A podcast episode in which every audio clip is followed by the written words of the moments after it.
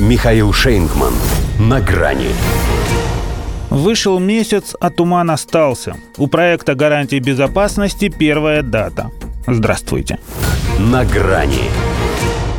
Вот и месяц прошел с тех пор, как они ошалели от нашей наглости.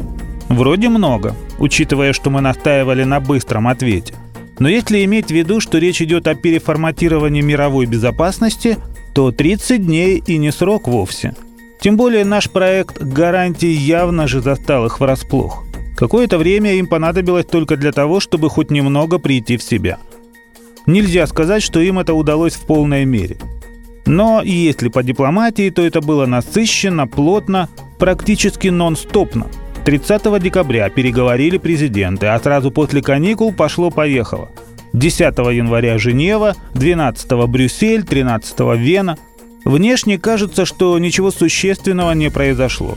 Мы, словно и не было этих встреч, по-прежнему требуем.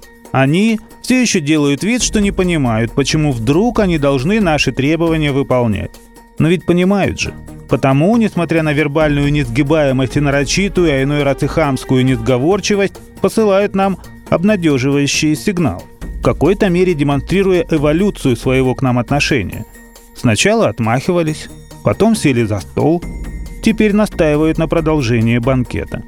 Конечно, чтобы затянуть процесс в трясину изнурительных дискуссий, но уже не только для того, чтобы, прикрываясь ими, продолжать продвижение к нашим границам – а потому что сообразили с нами лучше разговаривать, чем воевать.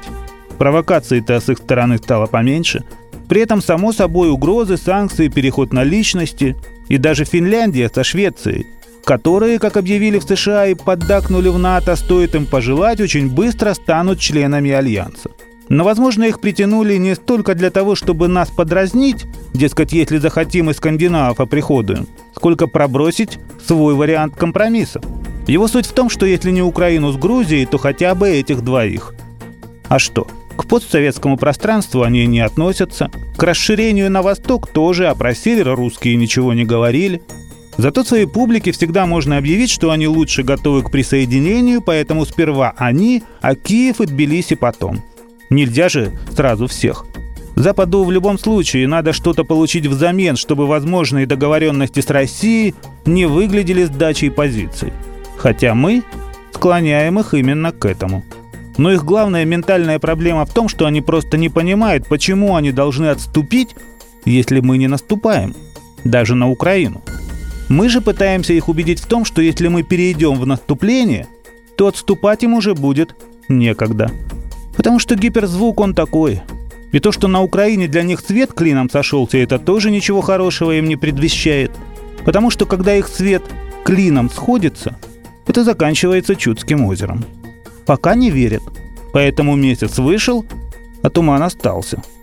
Сейчас можно констатировать лишь то, что они все-таки сели играть с нами в шахматы. Правда, привычно гнут пальцы для сражения в Чапаево. Не в курсе, видимо, что бить пальцами по шахматам – это больно. До свидания. На грани с Михаилом Шейнгманом.